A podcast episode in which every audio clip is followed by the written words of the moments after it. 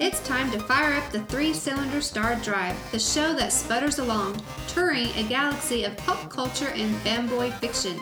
And now, here are your hosts, Richard Coots and Roger Colby. Hey, welcome back to Three Cylinder Star Drive. I am Roger Colby, science fiction novelist. And I'm Richard Coots, and I am a fount of pop culture trivia. And so I'm feeling a little under the weather. So, Mm-hmm. Yep. yeah, I've been sick. So you've said. Yeah, been sick. But Richard and I went to see Thor Ragnarok. I saw it twice. You hated it.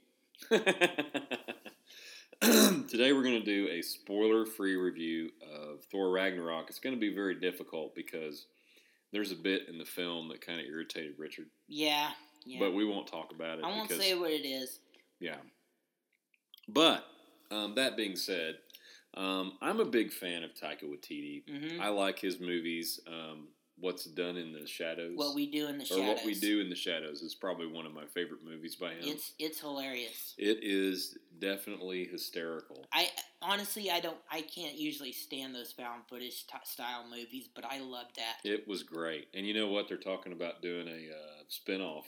Oh really? Is, Yeah, is with it the the- swearwolves? Yes. Yes, the swearwolves. so uh, that would be really good to see that. I think I would go watch that. But what we do in the shadows, um, basically the premise is you have these vampires that are living in this flat together in New Zealand, hmm and um, because that's where Taika is from, he's from New Zealand, and he's Maori, which is a tribal uh, people, an indigenous people that live in New Zealand, kind of like the Aborigines in Australia.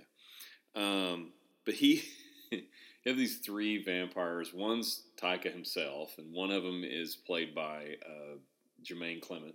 hmm And then the third one, I don't remember who plays the third guy, but the, anyway. So and there's a fourth guy, and he's downstairs. You hardly ever see him. He's he looks like the Nosferatu vampire. Right, yeah, Nosferatu or uh, or or the Master from from uh, from, from Buffy. Salem's Lot. Oh, from Salem- Salem's Lot. uh, yeah, yeah. Um, but it's you know it's really hilarious. I mean, if you want to see a movie that's just going to make you laugh constantly, watch. I mean, it's the bit where they're sitting around the table and they're talking about the next time that you bring the virgin to the flat, make sure that you're going to kill her. Put down lots of newspaper because we have lots of antique furniture and we yeah. don't want to destroy it. And, And and then there's a whole conversation. and I won't finish how it goes, but but the whole thing is about why he why they have to have versions. Like why why do you always have to drink the blood of virgins? And and he basically makes a reference to uh, uh, why you wouldn't eat, why he would never eat a sandwich after something really nasty is ha- done to it. It's, It's pretty bad, but it's pretty bad. hilarious. But it's just, I mean, it's just a hilarious movie. Um, the bit where uh, Jermaine Clement's outside someone's window and he's had his confidence broken as a vampire because he, you know, he got his heart broken or whatever. So he's sitting outside the window trying to make this old man look at him like telepathically. It's like he's like, "See me, See, see me." is great. So what Taika does is he brings that quirky sense of humor to Thor Ragnarok, and you would now there've been some critics have said that the humor's a little bit over the top and a little bit. a little bit, but Honestly, I was not bothered by the humor at all. no. I found it to be balanced, and I found it to be um, worth it. Especially there's some characters that are in this film. Okay, now, okay, Uh, this is where I'm going to disagree with you on the balance. okay, you're going to agree disagree with me on the balance. Okay. Okay, here's here's the bit. No, I I loved it. I, I loved it all the way through, but and I thought maybe it was, it was. I mean, it was almost a parody, so that was okay. It was a parody. It, It was, was a it was it was a parody. parody. Uh, but but my issue is it just didn't have the heart that uh, other movies like Guardians did and all that. yeah, and that was a big problem just in some things that happened in the movie that Yeah. is just um I won't, is- I won't say who it is but it somebody makes fun of itself so It much that you you tend to get a little bit. I'm not. I wasn't irritated, but it was. It makes fun of itself so much that sometimes you just can't take the movie seriously. right well here's what what my problem is and I won't say okay I won't say who it is but some characters get killed off unceremoniously, and it's just brushed over, and it should have been a bigger deal. People should have been a little bit more upset, but it's like, well, that happened. Here's the next joke, and that was my only real issue with yeah, it. there was some there were some characters that got killed off. Uh, that was was pretty um, almost like it was just like a a breath was breathed out. That's basically how quickly it was. It was just like it was so quick, and you know there wasn't really any. Oh my God, they died. It's it, oh well. You know that's kind of the way it was. Mhm. Um, so Yeah, we won't say my- we won't say any more about that. yeah, that. I 'cause won't. But that was my really my only. That was my only real issue with it. More just just a little nitpick. Yeah. But other than that, I think it's excellent. One of my favorite Marvel movies. One of Yeah. the best, I think. Yes, Um, hands down. I- But but I let's liked it just better than let's any of the just talk about the best character in the movie. It's not Thor. no, It's Taika Waititi's Taika Korg. Waititi's Korg is Korg. Korg needs his own movie. Yes, uh, I, I'm going to pitch that right now. Here, here's the title: The Splendid Adventures of Korg. Splendid Adventures, definitely, because Korg, Korg is probably my favorite character in the whole movie, um, except for maybe watching Hulk act like a five year old. But I mean, this this movie was, I mean, this character was so hilarious. I mean, and it was constant. I mean, he he delivers lines that sound so just random and na- natural that you're just dying the whole time he's talking. I mean, it's so funny to hear him. Plus, I think maybe. Do you think maybe it has anything to do with with the New Zealand accent? Yeah, I think it does. For The- us, this- it does, It does we're for not used us, to but we're it. not used to hearing it. But I think it does help with that. You know, sometimes accents are just kind of they come off a little more humorous to American audiences. Yeah, they can so be. and not not always intentional, but I think it was intentional on his. I think he I think he's very self aware of what it about Sure. what the audience uh, is going to find funny. And, Sure, and, I and- think he you know they make jokes and But it wasn't just the accent; it was the things he was saying uh huh and the things that he did. You know, Mhm. I mean, he would. And there's one little bit. This is not really spoiling it. But there's a bit where he's just talking. You know, and he's made out of rock, and a little piece of him falls off on the floor, and he just kind of looks down mid sentence and says, "Well, that's gone," and then he just continues talking. You know, and it's like it's just little things like that that Korg does that are so hysterical, and he says things that are so unexpected, and and it's almost like that that SpongeBob moment. You know, where you're you're not, he's not It is, supposed to say oh that. my gosh, it's very, very. I, you know, I didn't think about that till now. It is very much like SpongeBob. It is. The way the way lines are delivered and the things that are said. It's Yes. just- I mean, just completely unexpected humor. I mean, you, they're speaking uh, very seriously about something that is absolutely hysterical. You know, and, and you're Yes. just you're rolling the whole time, and the, and lines are dropped in, and, and and it's unexpected humor. You know, you get these little unexpected shocks of humor all the way through it. You know, like uh, uh, and you know the heroes, even though they are great heroes. I mean, Thor is Thor in this movie. Mhm. He's not a different Thor, or he's not really a, a humorous Thor, like a funny Thor. He just, I think Thor is so enamored with himself Mhm. as being God of Thunder. He needs some comeuppance, you know. He needs some humility, and I think that's what this movie gives him is a little bit of humility, Mhm. you know. And Well, and little- a little bit. He's not. He's not that humble about he's not, but, But I mean, but he- that's that's because he's humbled by com- the dumb things that happen Yeah. to him. Okay. really. Um, another bit that I want to talk about that this film is one character, one actor I feel felt that stole the show, and that was Jeff Goldblum. Jeff Goldblum. Yeah, he really Goldblumed it up in this he movie. Goldblums the snot out of this movie because he is just he. But see, Gold he's Goldblum in everything he's in. and and a lot of people don't like that. I love it. I I love- love, Goldblum i- as Goldblum and everything. This stammering, you know, bumbling guy who just happens to be just probably really evil. But he's Um, probably a little more flamboyant than any other role he's done. So he's is. he is flamboyant Goldblum in this.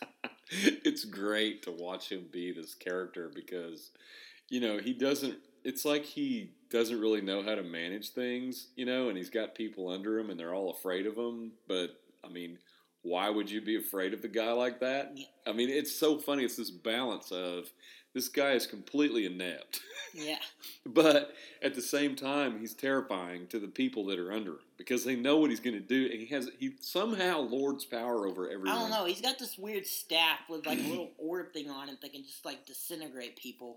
So but I don't know. But I mean, it, it's just the way that, and then there's bits where he uh, gets offended over the word slave. yeah, yeah. Which you don't- Oh, yeah, you don't that's one of the that. best bits. He's like, um, I prefer wor- uh, I prefer uh, prisoners with jobs. Prisoners with jobs. but um, that's just a taste of this of the humor in this film. It's very very good. So Mm-hmm. go see Thor Ragnarok. It's great. Um, Richard and I saw it in IMAX 3D, which Uh, was it was worth it. it was worth it. Um, then I went to see it again in 2D. But here, here is my pitch for the. You know what? Forget the Korg movie. The Splendid Adventures of Korg should be a sitcom.